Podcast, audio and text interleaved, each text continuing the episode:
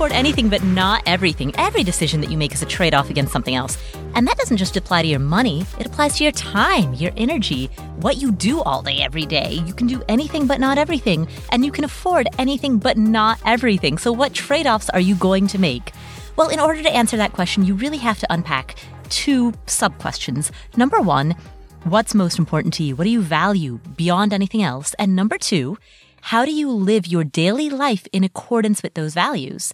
To answer these questions is a lifetime practice. There are no simple answers, but it's something that we work on every single day. And that's what this podcast is here to explore. My name is Paula Pant. I'm the host of the Afford Anything podcast and the founder of affordanything.com. Every other week, we interview a guest, and on the weeks in between, we answer questions that come from you, the community.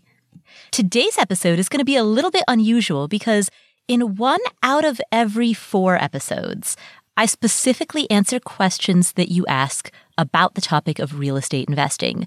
But lately, we've been getting a different genre of question. We've been getting a different topic. And we've started receiving a handful of questions that are specifically about the FIRE movement, which stands for Financial Independence Retire Early. Some people also refer to this as FI, for just financial independence. So, in today's episode, we're going to kick off with two questions that are specifically about fire.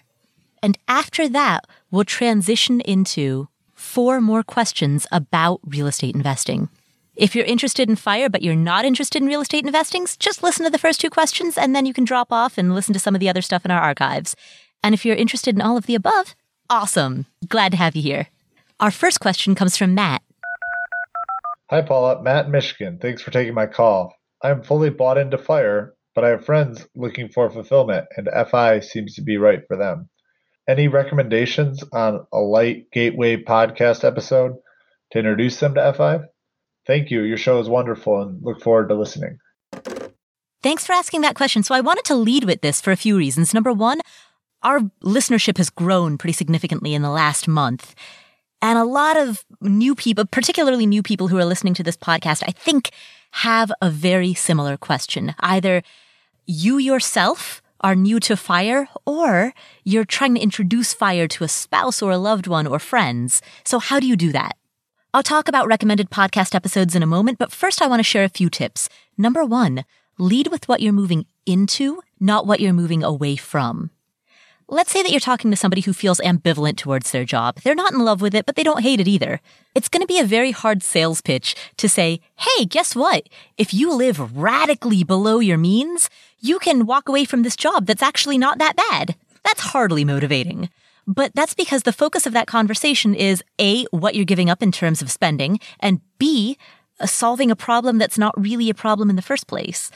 But what if you reframed that? And what if instead of focusing on what you're moving away from and the sacrifices that it will take to get there, you instead focus on what you're moving towards and the benefits that you will enjoy once you get to that new destination? In that case, you would say something to the effect of, Hey, haven't you always wanted to go backpacking across South America for a year? Or haven't you always wanted to Take your whole family on a big RV trip and road school the kids for a year and, and take them on the ultimate field trip where you get to go see the Grand Canyon together. You can learn about geology at Yosemite and you can learn about history at Mount Rushmore. Isn't that something you've always wanted to do? Well, hey, here's a way that you can do it. So framing it like that, framing it in ways that are enthusiastic and positive about the future rather than negative about the past or present is, I think, the, one of the best ways to introduce the notion of FI or fire to people. Now, in terms of specific podcast episodes or articles that I would recommend for them, the number one thing that I would recommend is I have a free ebook. You can download it at affordanything.com slash escape. That's affordanything.com slash escape. It's totally free. It's about 70 pages long and it walks you through both the philosophy and many of the tactics around escaping that nine to five cubicle job, or at least escaping the obligation of having to go there out of necessity rather than choice. As far as podcast episodes are concerned, here are a few that I would recommend starting with. Episode number 39, The Seven Stages of Financial Independence, which is an interview that we did with Joshua Sheets. By the way, that was one of our most commented on episodes, particularly of among our first 50 shows, uh, among that initial batch, that first year. Uh, it was one of our most commented on. And on our YouTube channel, this is one of our most watched videos. And when I say videos, I'm putting that in air quotes because it's just audio only with a little thumbnail. But this by far has been one of our most popular episodes. And Joshua Sheets is the host of the Radical Personal Finance podcast, and he came on our show in episode 39 to talk through the nuances of different types of financial independence, starting at stage zero, which is total financial dependence, and then moving up the ladder through financial solvency, financial stability. Then you've got debt freedom, and then you, you go into security and then independence and then all the way up to abundance, which is a step even higher than financial independence. So we talked through all of that in episode 39. I would absolutely start with that. And then also episode 65, how to improve your relationship with money, which is more of a kind of high level 30,000 foot view about understanding that money is not just a tool in your arsenal. It is really something that you have a relationship with. And many of the scripts that you have around it will influence the way that you treat it and the and subsequently the way that it treats you in return. Finally, I would also recommend episodes 87 and 89. These were episodes in which we talked about some of the ideas about money that are ingrained in us from an early age through our society. Episode 87, we question some of these ideas that come in the dominant paradigm. And episode 89, we talk about what would happen if you have five to 10 years to live? What would happen if you have only 24 hours to live? We kind of go into these probing questions that put your life into perspective. So those are the four podcast episodes that I would recommend a person new to FI start with. Now, closely related to this is a question from Daniel. Hey, Paula. I was wondering if you had any opinions on the saturation of the financial independence blogging and podcasting pursuit. It seems like every other person who pursues fire has some kind of blog or podcast that they write about it on. And honestly, it doesn't seem like any kind of new information at this point. And I was also wondering eh, what percentage of fire pursuers do you think does some kind of like blog or, or podcast? It almost seems like it's a, a necessary step these days to create additional income by talking about how you're so financially independent which kind of seems like a contradictory thing in the first place. Obviously, you've been extremely successful with it, and I know you're not going to stop because you are very successful. But uh, you know, for the thousands of other blogs out there, what's the point? Daniel, I can answer this question in two words selection bias. And here's what I mean by that. The people who write and podcast about early retirement, myself included, are, by definition, the most public and visible voices. But we're only a really tiny handful of people. There's maybe two or three dozen of us among the tens of thousands of people who pursue this path. So when you look at people who blog about it or who podcast about it, you're looking at a fraction of a percent of the overall pie. The vast majority of fire followers are leading quiet, private lives. They're the people who are well funded, fully funded skiing instructors or little league coaches or preschool volunteers. They're the ones who quit their super well paying job to go make $30,000 a year as a local community organizer or starting their own nonprofit or becoming a scuba diving instructor because that's the thing they were really excited about. Heck, you heard Clark Howard on a recent episode of this podcast.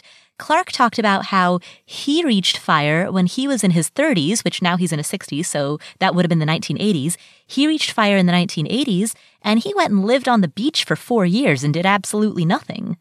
And he wasn't blogging about it because it was the 1980s. Blogs didn't exist. He just hung out on the beach. But we never heard that story because there's no way for him to tell that story because by definition, he wasn't blogging about it. Like the only reason that we know that story now in hindsight is because now, 30 years later, he hosts a radio show so he can tell that. But think of all the other beach dwellers with him who were, they were spending their time surfing and they were spending their time raising four kids and they're spending their time doing all sorts of other really cool stuff, but we never hear their stories because by definition, they are not the people who tell their stories. Now, you know where you can find these people? So here's what I recommend. Quit your job, step one, and go to Bali, Indonesia, or go to Medellin in Colombia, or go to Chiang Mai in Thailand, and meet the people, the expats who are living there. And you're going to discover that they fall into a number of different categories. You've got a group of people who are just living the gig life, right? They never made a bunch of money. They never have. They probably never will. They're just working seasonally or part time. Like they're, they're doing the gig life and they're gigging it up. They're living a life that is very similar to what Kim described on episode 139 of this podcast, where they're just bouncing from gig to gig, making it work out and having a grand old adventure along the way. And that's awesome. They're a bunch of travelers who fit that description.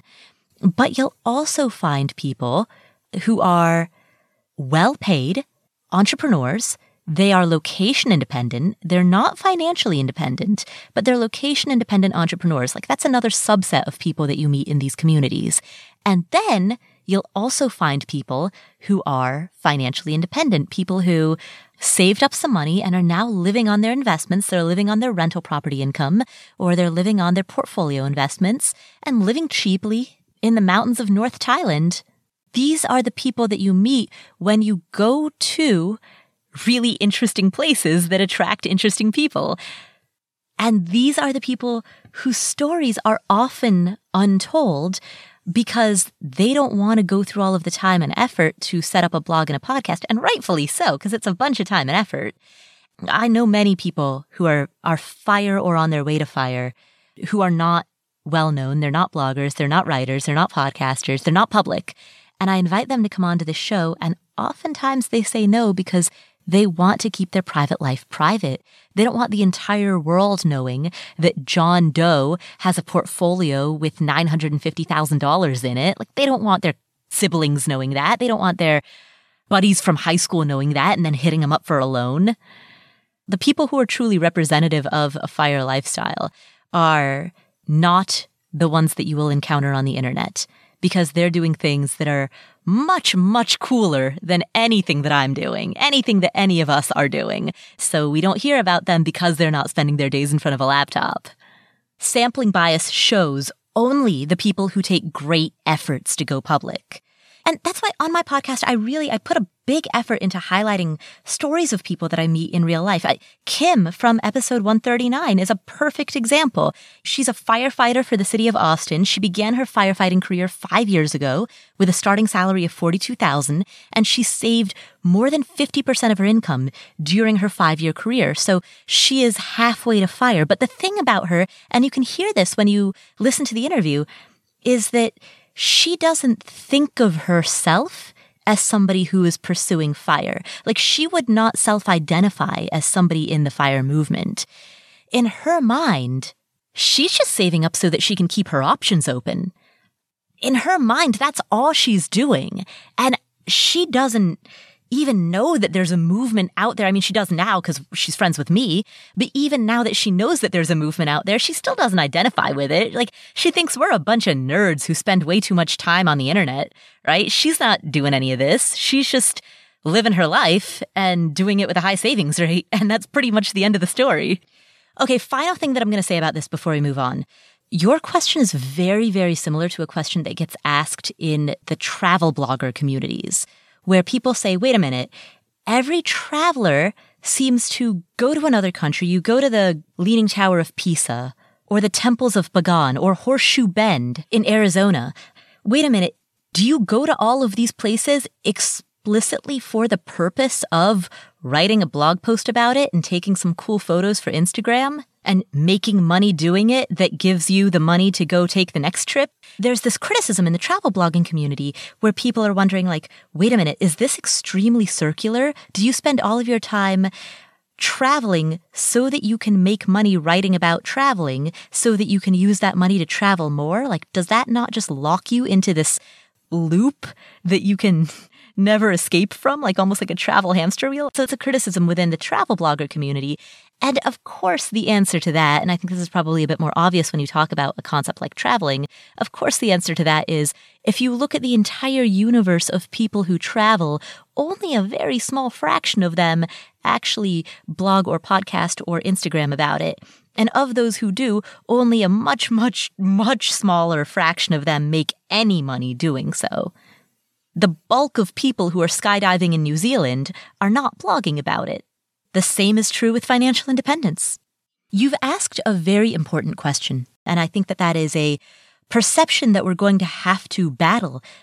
Because the thing is, financial independence is invisible, right? Like if a person travels, then their actions are visible. It's, it's quite abundantly clear that Joe from down the street is currently in Croatia. That's unmissable. And the story behind that, the finances behind that, you don't necessarily know. But when somebody's traveling, you don't miss the fact that they're traveling. With financial independence, it's very different. The only people who others know are financially independent are people who have proactively chosen to disclose very personal private information about their assets and liabilities and net worth. As a result, the sampling bias of who we understand FI people to be skews towards those who have chosen to share their story. And that's not even remotely representative of the community. And so I think that as a fire community is something that we are going to have to figure out how to resolve. And, and my solution to that is let's share more stories of non-bloggers. So please, anybody listening, please call in affordanything.com slash voicemail with your story. If you, regardless of whether or not you've reached fire, if you're on your way to fire, call in and leave a voicemail and explain what's motivating you to get there and where you are now and where you hope to be later. If you have just learned about fire and you think it's intriguing and you've decided that next year is going to be the first time that you start ratcheting up your savings rate to anything in the double digits, that's amazing. That's a success story. Call and leave that voicemail. Like, let's hear from more voices. So thank you so much, Daniel, for asking that question. So at this point, we are about one third of the way through the episode. We have just answered two questions about fire. And next up, we're going to answer four questions about real estate investing. Now, as I said in the intro, if you're interested in real estate investing, stick around. If that topic does not interest you, first of all, my assurances, we only cover this in one out of every four episodes. So 75% of our episodes are about all kinds of other topics ranging from personal finance to entrepreneurship, side hustles, optimizing your money in your life. So check out our archives, dig through all of our episodes that are about loads of other topics, and I will catch you in the next episode. Thank you so much for sticking around until now. Now, if you are interested in real estate investing, stick around because we're going to take a quick break to hear from our sponsors, and then after that, we're going to go into our first question.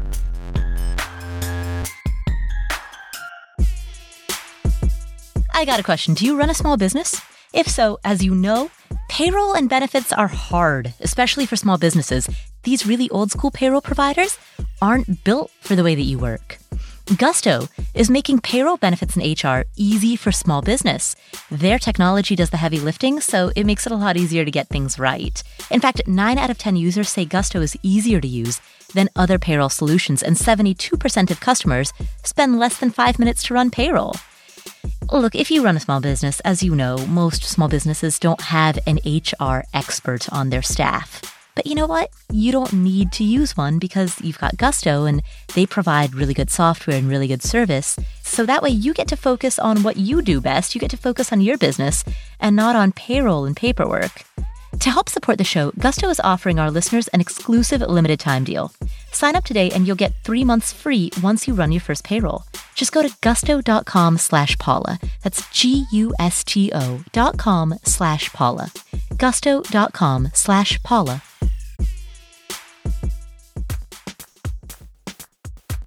You know what's not smart? Using your relatives to fill in at work while you look for staffing. But you know what is smart? Going to ziprecruiter.com slash afford to hire the right person. ZipRecruiter doesn't depend on candidates finding you. It finds them for you. Its powerful matching technology scans thousands of resumes, invites people with the right skills, education, and experience for your job, and actively invites them to apply. So you get qualified candidates fast. That's why ZipRecruiter is rated number one by employers in the US. This rating comes from hiring sites on Trustpilot with over a thousand reviews. And right now, my listeners can try ZipRecruiter for free at this exclusive web address ziprecruiter.com slash afford. That's ziprecruiter.com slash afford. ziprecruiter.com slash afford. ZipRecruiter, the smartest way to hire.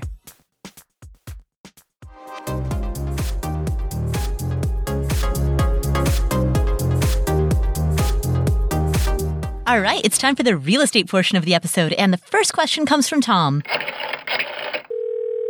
Hi, Paula. My name is Tom, and uh, thanks largely to your podcast, my wife and I are looking at getting into the long term buy and hold rental property arena. I have a pre existing LLC through which I offer consulting services. And so that's a California LLC. We have some uh, money that flows through there, but generally don't hold many assets in the uh, bank accounts uh, that are under the LLC's name. What I'm wondering is, as we start to purchase properties, should we put them into that LLC? I understand there are general benefits to owning property inside of an LLC, but I'm wondering if it makes sense to sort of combine that with other active income uh, work like consulting that we do. Thank you. Tom, that's a fantastic question. Now, first of all, in episode 86, we did a deep dive into should I put my properties into an LLC? So I would definitely recommend checking that out for general information about the pros and cons of holding properties in an LLC. But specifically to your question, which is that you have an existing LLC with other business that it operates, should you keep your properties there or not? That adds a new flavor to it. So let's explore that because that's, I, I like this. This is a very like, it's a question with a little bit of spice. So, if you have an existing LLC and if that LLC has what's called a Dun and Bradstreet number, often referred to as a D&B or sometimes called a DUNS, if your company has that, then that means that your company itself has a credit rating. So zooming out a little bit, when it comes to borrowing money in order to buy a rental property, the reason that most people struggle to borrow money as an LLC is because you yourself as an individual, Tom, has a credit rating, but Tom's LLC does not. If you have an existing LLC and it's been around for a number of years and it's established a DNB, then that LLC might itself have a credit rating. And if it does, then that will improve your odds. It's of course never a guarantee, but it may improve your odds of being able to borrow money as an LLC.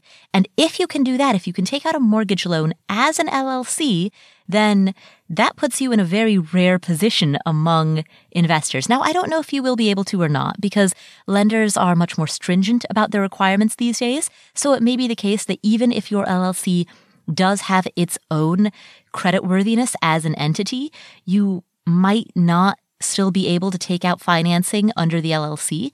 The reason that that matters is because you've got to buy the house as the entity that takes out the financing. So if Tom the individual takes out the financing, then Tom the individual has to buy the house. Whereas if Tom's LLC gets the financing, then Tom's LLC can buy the house. So you see where I'm going with this? Like, who gets the financing gets the house. And that's the reason why, if you do plan on borrowing money to buy this property, which the majority of investors do, you most likely are going to have to buy it in your own name unless, as I just said, unless that existing LLC is has enough of a history to be able to allow you to circumvent that. A couple of other comments I'll make. You mentioned that this is a California LLC. Do you plan on buying rental properties in California or do you plan on buying them out of state? The reason that I ask is because And of course, I'm going to preface this with this is not legal advice. Please talk to a lawyer. All of this is for entertainment purposes only. This show is not meant to teach you anything. It's just meant to be the least funny comedy show you've ever heard. So don't listen to anything I'm saying. And I don't hold myself out to be a professional or even an adult. So there's my disclaimer. So for entertainment purposes only, if your properties are in a different state, then you may want to form the LLC in the state in which your properties are located.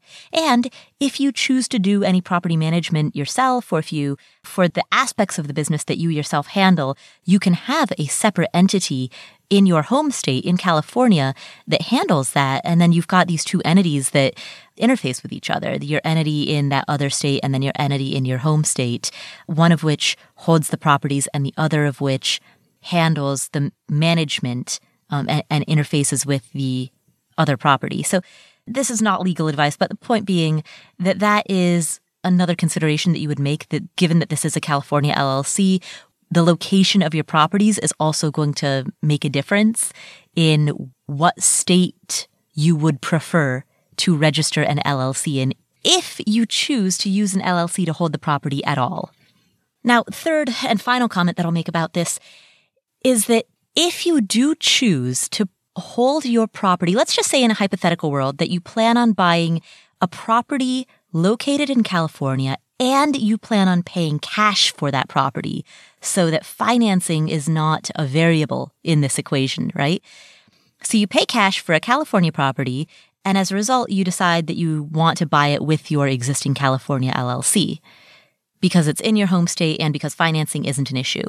The third thing that I would urge you to think about is whether or not you want this asset that you own, this, this rental property, to be exposed to any lawsuits that might arise from your other business activities. So if you have, if somebody with whom you do business through this LLC, with whom you do non rental property related business, if somebody decides that they want to sue you and they want to go after the, the assets of your company, well, the more assets your company holds, the more that they can potentially go after.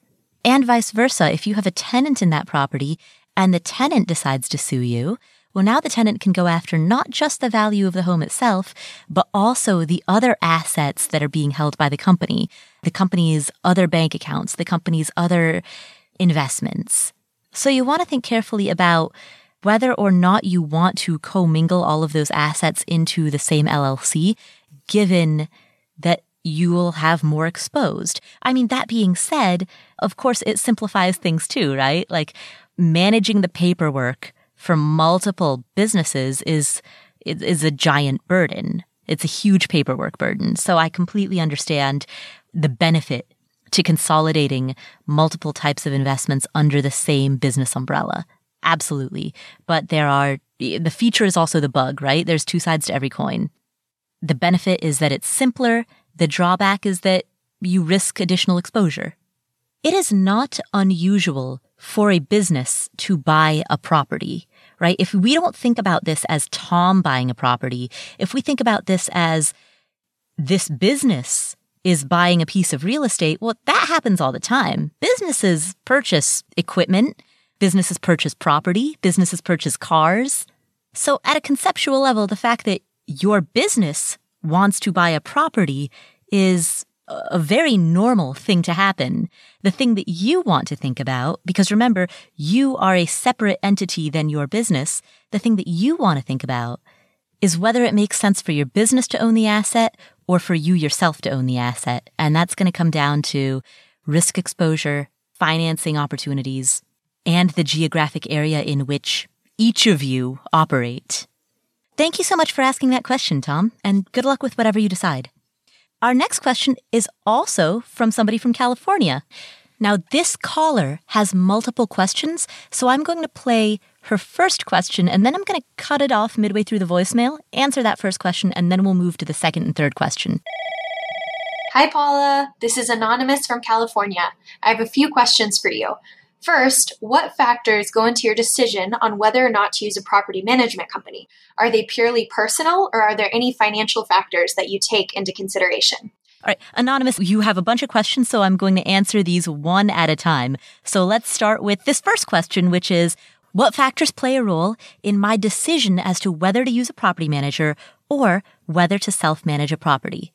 Well, there's a chart, and I'm going to put this chart in the show notes that illustrates the relative hassle and cost of hiring a property manager for different types of properties. And here's what I mean by that. Let's say that you have a property manager who is willing to represent you and represent your properties for a 10% fee. Now, let's say that you have two properties.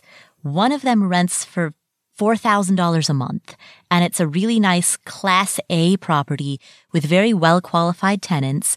It's in new or newly renovated condition, and it's in a safe, stable neighborhood. So the risk that you are going to have to chase down tenants for rent or make a lot of repairs or deal with a lot of maintenance issues is fairly low.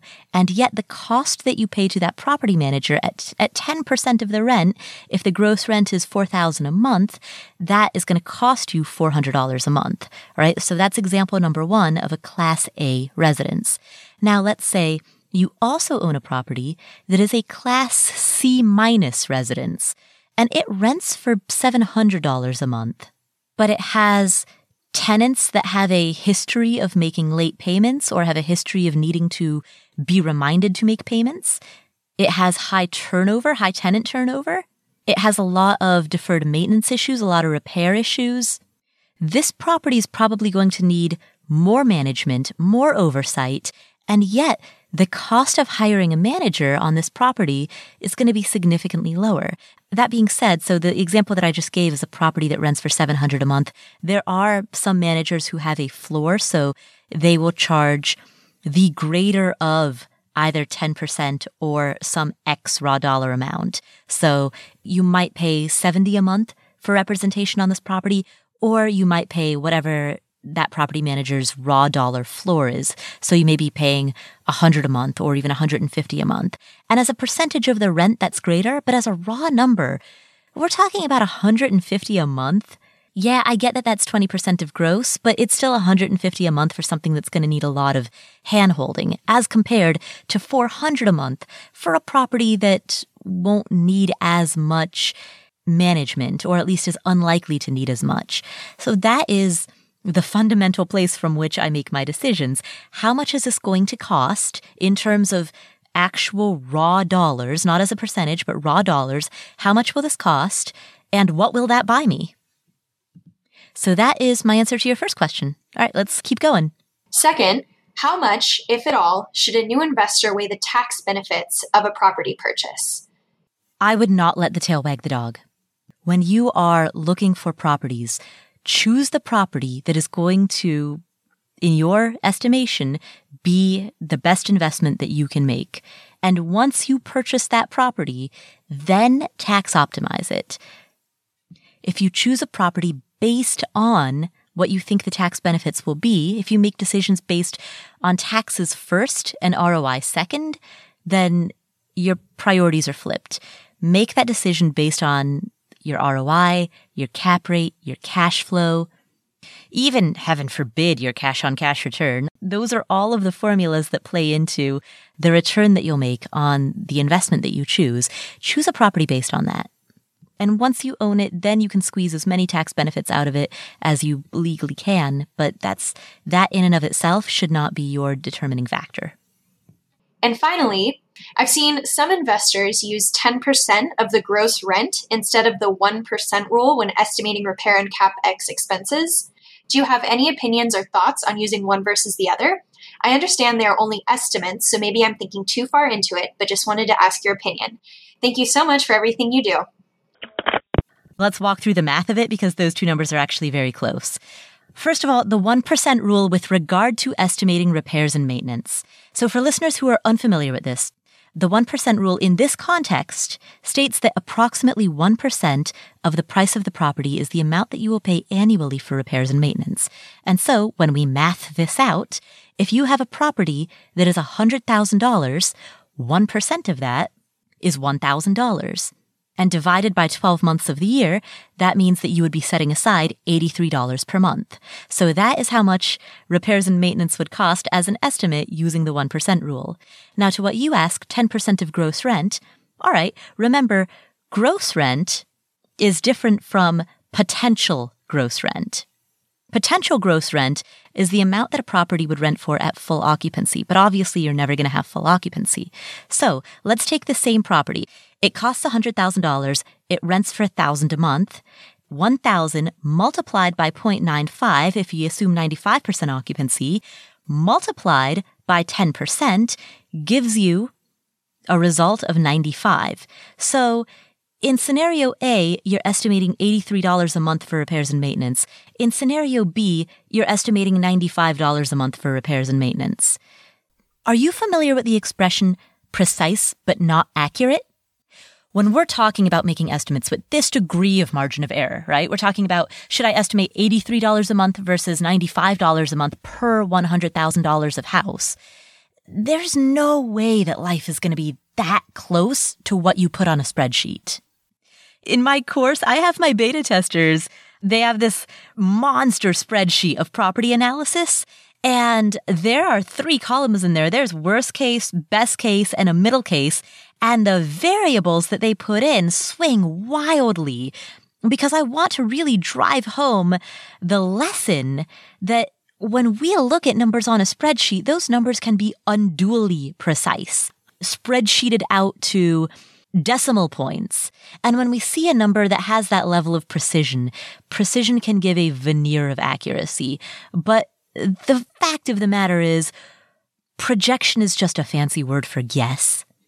And the thing that's really going to impact your repairs and maintenance costs are the newness and condition of the property. That's the elephant in the room. That's the 80 of the 80 20. What that means is that in some ways, your capex and your repairs and maintenance costs are a little bit inversely related, right? The more money that you put into capex so that you make those long-term repairs, you put in new windows, you put in a new water heater, you put in new flooring and new siding, a new roof, the more that you make those capital expenditures, the less money most likely you'll have to spend on repairs and maintenance. So do you pull it out of column A or column B? And how much is that going to be? And how new is the property? And how well has it been maintained? And is it in a humid climate versus a dry climate? All of those factors are going to play into what the repair and maintenance costs are. And so I would not recommend that you spend a lot of your mental bandwidth trying to iterate your spreadsheet to increasing levels of perceived precision because at the end, at the risk of repeating myself, at the end of the day, precision and accuracy are completely different concepts. So really the thing to do, if, if you are going to be using these broad rules, is pick one, either one, I don't really care which one, but pick one and apply that same one to all properties that you're looking at, assuming that that basket of properties are all in the same area, same age, same condition. As long as you do that, then you will be able to hold that variable at a uniform standard as you look across this basket of potential properties. And that will allow you to compare property A to property B to property C to property D. And at the end of the day, that's what you're really doing when you're using these spreadsheets. You're making cross comparisons between your various options to see which one you should pick. You're not trying to set a budget for fiscal year 2019 2020. You're just trying to compare 123 Main Street to 789 Main Street. And that at the high level is what a lot of this is about. It's about choosing the right property. Because here's the okay, final comment on this. Here's the thing if you think logically about both of those rules, is if you think logically about them, you can see how both of them are completely illogical. Because the price of a property is going to fluctuate based on broad market conditions. And likewise, the rent will also fluctuate based on market conditions. 2007, 2008 was a perfect example. In that year, we saw properties drop in value very dramatically. Did that mean that their repair and maintenance costs also dropped in value proportionately? No, of course not. The price was influenced by a huge gamut of factors, many of which have absolutely nothing to do with the ongoing operating costs. So whether a property costs 200,000 versus 250,000 versus 300,000 and then the market's dropped and now it's back to 250 again, but then oh, some big company announced that they're opening a huge branch in your city. So now the price of properties have skyrocketed back up to 350,000, right? The price of real estate fluctuates based on a lot of factors that have nothing to do with how much repairing the toilets are going to cost. And likewise, the cost of rent, same thing. Your property is located in a smaller town and a factory in that town shuts down. All of a sudden there are fewer jobs. People start moving out. There is a housing surplus. Rents go down. Is that going to impact your repair and maintenance costs? No, not at all. So if you think about both of those rules, neither of them make any sense. Just pick one and go with it. Because at the end of the day, and this is something that I think most people who teach real estate are never going to say out loud, but really at the end of the day, we're kind of all just throwing darts in the dark. And we are trying as much as humanly possible to do an educated job of that. But projection is an educated guess, and that's the best it's ever going to be. So thank you so much for asking that question. We'll come back to this episode after this word from our sponsors. Do you want to work out more, but sometimes it's inconvenient to go to a gym, or a gym membership is just kind of expensive? Check out Beachbody On Demand. It's an easy to use streaming service that gives you instant access to a variety of effective workouts that you can do from the comfort of your living room. Or if you're traveling, your hotel room or your Airbnb, you can take it with you wherever you go. Now, this is the company behind P90X, Insanity, the 21 Day Fix, and they've got a lot of programs. The one that I really like, well, there's two. One of them is called T25, and I like it because it's only 25 minutes and it doesn't require any extra equipment. The other one is a 21 day yoga retreat. That one's great because it's 30 minutes long and you get to really master these fundamentals of yoga. Now, they have lots of different workouts like bodybuilding, weight training, cardio, even dance workouts, and their workouts are as short as 10 minutes, and many of them don't require any of that extra equipment. I really want you to try this service because it's convenient and it's cost effective. I mean, what's easier than working out in your own living room? Right now, my listeners can get a special free trial membership, including their new 14 day results plan, where you can lose up to nine pounds in the first two weeks when you text Paula to 303030. You'll get full access to this entire platform for free. All the workouts, the nutrition information, the results plan to get you super fast results, and support totally free. Again, just text Paula to 303030. Text Paula to 303030.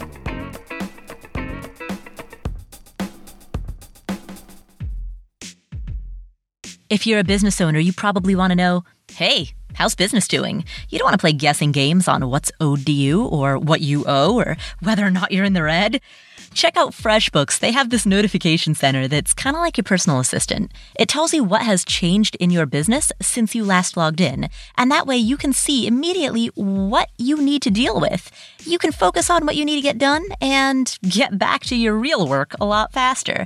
FreshBooks automates a lot of important stuff. Like, for example, they'll automate late payment email reminders so that you don't have to have an awkward conversation with your clients about past due payments. You can also take pictures of receipts using the FreshBooks app, which makes claiming expenses easier.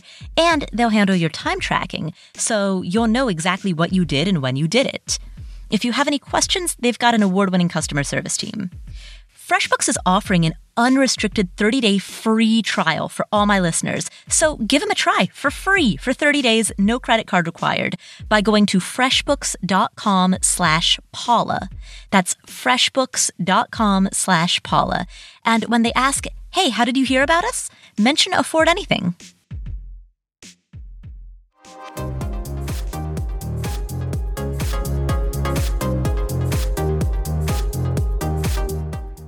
Speaking of callers from the West Coast, our next question comes from a caller from Las Vegas. Hi, Paula. I currently own a paid off rental property in the southern part of Las Vegas. It was my primary residence until December 2017. Property is currently rented out and the lease ends in January 2019. I bought the property in 2011 for $105,000. Las Vegas has had a nice appreciation run as of late, so would currently sell for approximately 235 to 240,000 before expenses. The property rents for 1200 a month, which is a good return on investment, but not a good return on equity. Also, if I sell within three years of moving out, I can avoid capital gains tax, which will be at least $15,000. I definitely want to invest more in real estate, but currently the Las Vegas housing market does not provide very good returns on investment. If I sold the property, I would want to use all that money along with some uh, additional funds I have collected to invest in real estate in the new market. I love those rent checks. In addition, I am not a leverage person, so I don't want to do a HELOC or refi to buy additional properties. And honestly, I want to pay cash for my future properties when possible. So the question is, should I continue to rent the property out and hope for continued appreciation or sell and invest in a new market with better returns? Since you are familiar with the Las Vegas market, I thought you would be a perfect person to ask. Thanks for your time. That's a great question. There are a few different ways that we can tackle this. Number one, as you said, the property that you currently hold has a very good return on investment relative to what you paid. So the cap rate that you're getting on this property relative to what you paid for it is awesome. You're correct in that the return on equity, the return on the current value of the property is wah wah, but you may or may not choose to care about that. In real estate investing circles, there are a lot of people who really care about return on equity. And broadly speaking, I guess if you take a step back and you zoom out, there are many metrics that you can look at. Return on equity is one of them. Cash on cash return is one of them. Cap rate is one of them. The first question that I want you to ask yourself is of the many, many formulas and metrics that you can use to evaluate an investment, which one is your priority? Because you can't optimize for all of them. Sometimes optimizing for one means compromising on another. And the most obvious example of this is that you, you obviously you can't optimize for a high cash on cash return while also optimizing for being completely debt free and leverage free, right? Like that's the most duh example. And in your case, while there isn't necessarily a conflict of interest between optimizing for ROE versus for cap rate.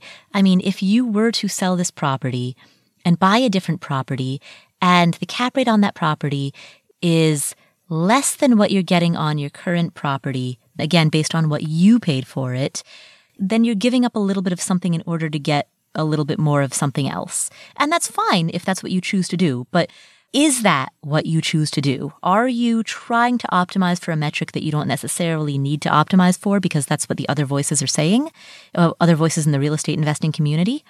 Or do you genuinely prize ROE? And that's the metric that you absolutely want to optimize for. Like that, that is my question number one to you. And where I'm leading with that question is, maybe you don't need to sell the property at all. Not because of any speculation about what may or may not happen in the future markets of Las Vegas, but just for the more principled fundamental reason that if you're getting an amazing return on investment compared with the money that you invested, then why not leave good enough alone? So that's the first thing that I would say. Now, the second thing that I would say, you're correct in that because it was your personal residence, I'm assuming it was your personal residence for at least two out of the last five years, which if you bought it in 2011 and I presume you moved in right away, then yeah, you very easily meet that standard. Then you're correct in that if you sell it, you can avoid paying capital gains tax. However, since you stated that what you want to do with the proceeds from the sale is to put that money into another rental property, you also have the option to use a 1031 exchange. So even if you decide to sell this property later on down the line in the year 2022 or 2024, you can still use a 1031 exchange in order to indefinitely defer those capital gains taxes. Now, that being said, I'll put a huge asterisk here in that people talk very flippantly about 1031ing houses, and The truth of the matter is, it's sometimes not that easy. There are stringent requirements about the timeline in which you have to identify the next property that you're going to purchase and the timeline in which you have to then close on said property. And if you don't meet that timeline, then you lose the 1031. Lucas and I talked about this in episode 148 of this podcast. So I, I, would encourage you to go back to listen to that one where Lucas and I both talked about how sure, you can 1031 something, but sometimes in order to meet that stringent timeline, there are investors who, in order to, to 1031 a property, have ended up kind of trading one mediocre property for another. And you don't want to find yourself in that boat. So all of that is to say that know that that option is out there. Know that the 1031 option is out there, but simultaneously also know that there's nothing that beats the capital gains exemption as a personal residence, right? That's the the creme de la creme of capital gains exemptions when it comes to real estate. Okay, so that's the second thing that I would say. And then the third comment that I would make, you asked if you should hold on to it with the hopes that the Las Vegas market will continue to rise in the future. And I have to admit, I am of two different minds when I answer this question. There is my principle centered approach, and then there is my shiny object syndrome approach, right? So my principle centered approach is as a matter of principle, I do not believe in making decisions based on speculation about what the market may or may not do in the future. Because the truth is we don't know and we can make guesses all day long, but we don't know. So as a matter of principle, if you're going to make a decision, make it based on the factors that you can control, such as return on equity or cap rate, or heck, even a property with a great gross rent multiplier. I mean, those are all things that are well inside of your circle of influence. So as a matter of principle, make decisions based on those factors which you can influence, you can control, and let the future play out how it does. Okay, so that's the principle centered approach. That being said, shiny object syndrome, Paula. The side of me that does look at indicators in spite of my own admonitions to the contrary I have to admit, Las Vegas looks like it's poised for a lot of growth. We've got more tech companies coming here. We've got month over month massive population growth. We've got the Raider Stadium that's getting built. We've got new hotels going up. There's loads of construction. I mean, look at the skyline and it's just dotted with cranes. Or look at the ground level and you'll see public notices for uh, new building permits or special use permits or conditional variances. You see permitting for construction and renovation happening everywhere and, and a ton of activity happening here. Yes, I, I absolutely see all of that. And there is talk of a high speed train that would allow you to get from close to LA to Las Vegas in less than two hours. And that'll just bring more money, more people, more jobs. And all of that being said, yes, the indicators look awesome. But they also looked awesome in 2006. So my latent inner speculator is irrationally exuberant about Las Vegas. And yet my principle centered approach is trying as hard as it can to exercise measured, rational judgment based on a foundation of what are the returns today? Thank you so much for asking that question. Our final question of today comes from Anonymous, also from California. Hi, Paula. Great podcast, and I've been a long time listener. I got a wealth of knowledge from listening to your podcast, and it helped me buy a rental property. I live in California, and the rental property is in Texas. I have a property manager taking care of the property. Though I'm not profitable yet, I am expecting my rental income to cover my mortgage and other expenses and still have a net profit by next year. Okay, wait, quick time out here. Before we go on with the rest of your question, I want to comment on this first. So you're not profitable yet, but you are expecting to be profitable next year. I have a lot of questions right here. I want to clarify what you mean when you say this. Scenario A, you currently are not making enough money to even cover your bills. And you are hoping that next year you would be able to raise the rent. And if you raise the rent, then that would provide enough money that at least you could break even. That's scenario A of the interpretation of what you just said. Scenario B of the interpretation of what you just said is that the property would be cash flow positive, but you've chosen to reinvest that money back into making optional improvements in the property. And as a result, you have the perception that it's not profitable, even though if you were to look at it purely from an operating expenses perspective for what are the operating costs and then what is the net operating income, if you were to look at it purely from that lens, excluding the optional reinvestments that you made, it would be cash flow positive. So that's scenario B of the interpretation, and that, that's a much more favorable interpretation. So what I want to know, first of all, is which of those scenarios, or is there an alternative scenario C that I have not yet outlined? Which of those scenarios are we talking about? Because if you're talking about a property in which the net operating income is a negative number, then get the heck out as fast as you can. Run, run. You never want to hold a property that is negatively geared if we define that negative gearing based on operating expenses and operating expenses only, right? And where a lot of people start conflating issues, where a lot of people mess this up, and I see this in my students, the beta testers, is that there are many people who, if they choose to make improvements to a property, then they will come back to me and they will say, Oh, my property is not profitable or my property is, is negative cash flow. And they're saying that because they have chosen to take the profits from the property and use it to upgrade a bathroom or upgrade a kitchen or put up an additional partition wall so that they can convert a two bedroom into a three bedroom. And if that's the case, then I say to them, actually, you're doing really well. Your property is spitting off so much money. It is so positively cash flowing that you're able to take this big chunk of money and reinvest it back into having a much nicer kitchen because you know that that nicer kitchen is going to boost your likelihood of getting better tenants or lowering your vacancy rates or boosting your rent or some combination of all of the above. So anyway, I, I realize I've, I've interrupted you mid question, which is an impressive thing to do when that question is ex- expressed in the form of a voicemail. But before you go on with the rest of your question, that is one thing that I want to say right off the bat. I don't know what you mean when you say that this property is not profitable. And that is either an indicator to run for the hills or not actually a big deal at all, or perhaps even an indicator that your property is doing really well, depending on the lens that you are using to frame that interpretation. Okay, that said, go on. Here's my situation.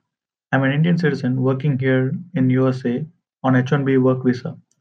There's a possibility that my visa will not be renewed and I might not get a green card or US citizenship. I might or might not be able to secure a visitor visa to visit the property. I will neither be a citizen nor a resident of USA, but I would like to continue to hold the rental property for as long as I can. My minor children are US citizens and hoping they'll be able to take care of the property after they become adults in about 15 years. Here are my questions. Do you think there will be any issues after I move back to India? I'm right now managing the property from out of state. In future, I'll have to manage it from out of country. What are the things that I should consider doing before I leave the country for good?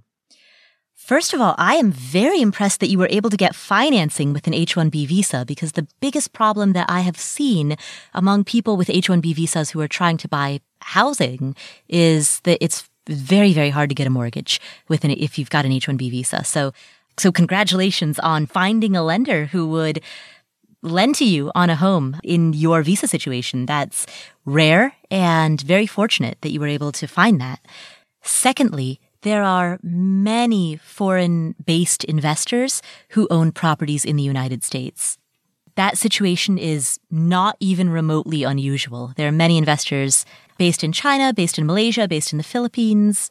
One of the first general contractors that I worked with actually specialized in the niche of specifically working with investors who were based in Japan. And he was the general contractor on many of their properties. So you had these Japanese investors who would buy single family homes in Atlanta, Georgia. He did the pre inspection walkthroughs. He handled all the renovations. He coordinated closely with all of the subcontractors, the specialty subs like the electrician, the plumber. So there are a lot of investors who are in the same boat and there are a lot of people who whose job is to serve those investors. And in fact, there are people who have formed entire businesses out of specializing in exactly that. What I would recommend that you do before you leave is to find those people because in, in real estate, especially when you're managing real estate from a distance, the strength or weakness of this project is the team. It's the people working in it. And if you think about that from the perspective of, of any business, eh, not just real estate, but absolutely any business at all, a business is only going to be as good as the people who work there. A business at its most basic level is comprised of humans who do things. So find the right people, especially, and you've, you're fortunate in that you are here now to be able to meet them in person and hire them now and, and see how it goes. Test out those relationships. Do not be shy to fire quickly if you have a bad experience with anybody. Yeah, they say hire slow and fire fast. But yeah, you're fortunate in that you can do that now so that by the time you leave, your team will be in place. So that is my answer to uh, that aspect of your question. All right, let's move on to the second half of your question. Question two if there is no issue holding a rental property for a non-citizen, non-resident foreigner like me, do you recommend buying more rental properties in future before I leave the country? I would like to get a mortgage when I still have a job here. Question 3. Can I buy rental properties in US after I move back to India? Is there a way to get a mortgage for foreign investors? Thanks for answering my questions. Continue the great show. Thank you. My answer to question two and question three is all going to come down to lending. I know a lot of people who are here on H-1B visas who struggle even to get a mortgage for a primary personal residence. So if you can get the financing and if the numbers on the rental property make sense, if the property has a good cap rate, and if it's positively cash flowing, then hey, that's fantastic. You know, as, as long as the math checks out, and you have good cash reserves for it, you're getting a good return on investment. If the, if the math checks out, then why not? As long as you have a good team in place. And really, I, I realize I'm repeating myself, but all of this is going to boil down to that team. So I, if you were to buy another rental property, I would encourage you to buy it in a location that is close enough to your existing property that you can use the same team for all of your properties.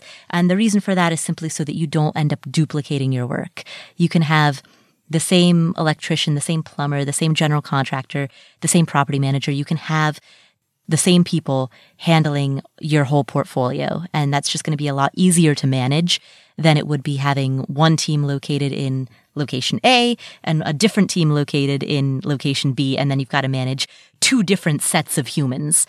So yeah, if you can get the financing and if the math checks out, then absolutely I would move forward with buying a property, assuming, of course, that you get a good team in place.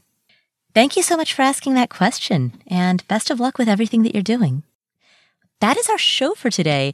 Now, I want to thank everybody who made a contribution to our charity water campaign. We have broken the $13,000 mark. So we have fundraised more than $13,000 as the Afford Anything community. And we got a really cool voicemail about this from a woman who has not only donated to the Charity Water fundraising campaign, but is also getting an employer match. Here's the voicemail. Hi, Paula. I just wanted to call in and thank you for inspiring me to make a donation to Charity Water. I do think it's a worthwhile project. I do have a matching gifts program through my W 2 employer, but I ran into a little hiccup and I wanted to make you aware of this. After contacting Charity Water, I found out that we cannot process the matching gift through the charity water name. It has to be through Charity Global, and that is their corporate name on their W 9. So if anybody else runs into this type of problem, maybe this would be helpful. Thank you so much. Thank you so much. Not just for supporting the campaign, but for also getting your employer involved, getting an employer match, and then finding out about the execution of it and then sharing that with the rest of us. Thank you so much for supporting this. We, as the Afford Anything community, have raised enough money that we will be able to be the official project sponsor on something like digging a well or building out a new pipe system, something like that. We don't know exactly what the water project is going to be, but we have raised enough money to be the official project sponsor on a water project thanks to you. Thank you for coming together as the Afford Anything community and bringing safe, clean drinking water to some of the poorest communities on earth.